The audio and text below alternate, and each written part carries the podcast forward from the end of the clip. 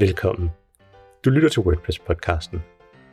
Hvis du har været med til en WordCamp, eller browset lidt omkring på nettet, er du måske stødt på den lidt spøjse Pokémon. Eller måske har du bemærket den i forbindelse med de grafikker, der er på WordPress-podcastens hjemmeside. Det er ikke en Pokémon, selvom den godt kunne ligne en. Skabningen hedder en Wapu, og den opstod i Japan, altså det samme land som Pokémon, hvilket nok også kan forklare, hvorfor de ligner hinanden.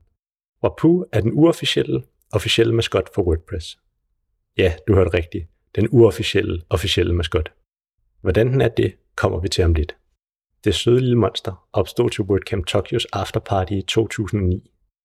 Matt Mullenweg, medstifteren af WordPress, spurgte de japanske brugere efter idéer, der kunne hjælpe med udbredelsen af WordPress i Japan. Her opstod ideen med at lave en WordPress-maskot, og så blev Apu til. Navnet kom dog først officielt til den 2. august 2011, hvor der blev afholdt en afstemning omkring, hvad det søde monster skulle hedde.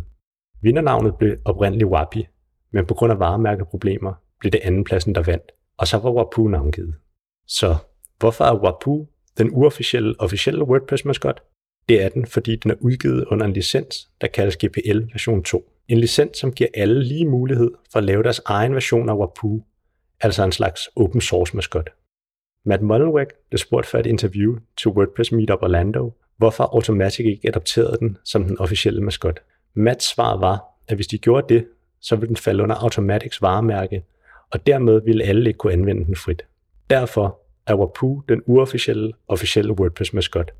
Og siden 2009 har virksomheder, plugin-udviklere, temaudviklere og WordPress-communityet lavet flere tusinder af varianter af Wapu.